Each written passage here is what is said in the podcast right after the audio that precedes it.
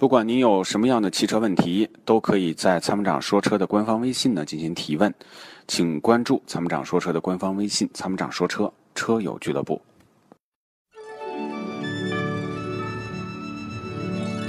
那年花开月正圆中，泾阳的金花茯茶就像是个传奇。电视剧的演绎还真是还原了当时的情景，的确是来自湖南的黑毛茶，经过泡水后，灌脱散囊菌，再次发酵，给茶叶带来的巨大变化。现在只需动动手指，您就有机会品尝到有着古法手工制造工艺的金花茯茶。详情关注参谋长说车官方微信，回复“茯茶”即可购买。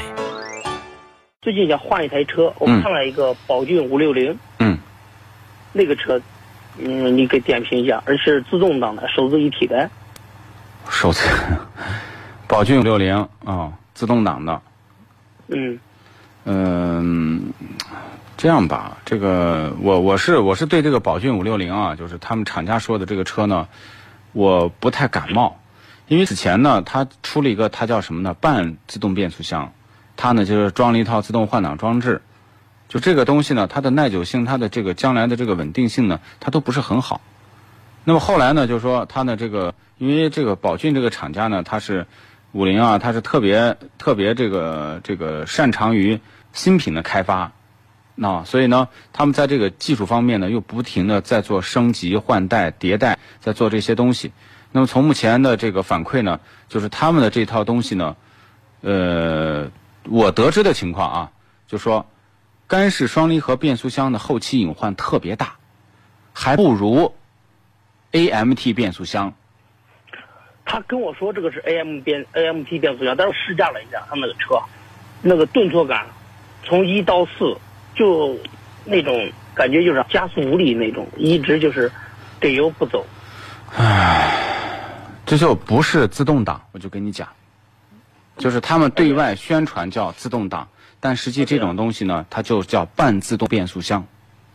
而且我去试驾的时候啊，那个人还跟我说不让我用自动挡的，是让我使用手动挡的。是，但我试下来，那个一插一晃一塞一晃的话，因为我媳妇儿晕车，她坐上去两下就走了。不是，问题是，那你买的是到底是个手动挡还是买了个自动挡？你买了个自动挡，却让你用手动去去开，那不是搞笑吗？他说是啥那个。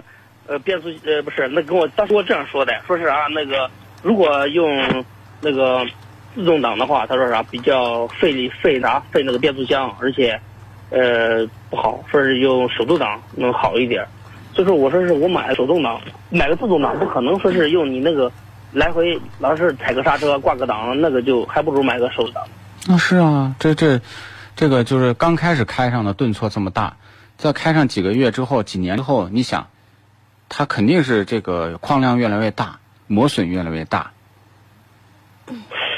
哦，那那还有其他的车型，那给推荐一个，我就是十，我具体就是十四万，就是连牌照含下来十四万以内的，就是城市 SUV 就行了。那就买能买的太多了，你价格在十二万左右，对吧？你可以买很多车。十四万一地。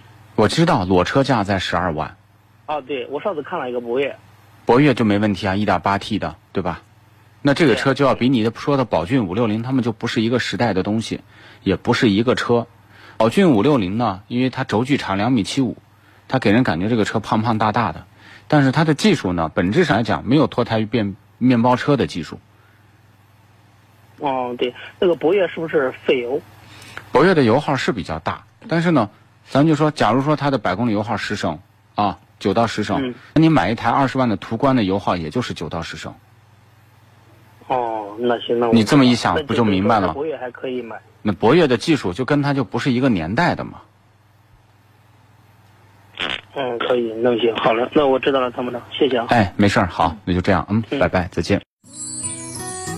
与其为做不到早睡而焦虑，不如考虑如何在睡不着的时候让自己更舒服。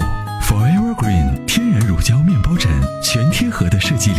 完美贴合人体头颈曲线，天然柔软，亲肤快回弹，密度适中，给你五星级的睡眠感受。微信关注“参谋长说车”车友俱乐部，回复“乳胶枕”即可购买。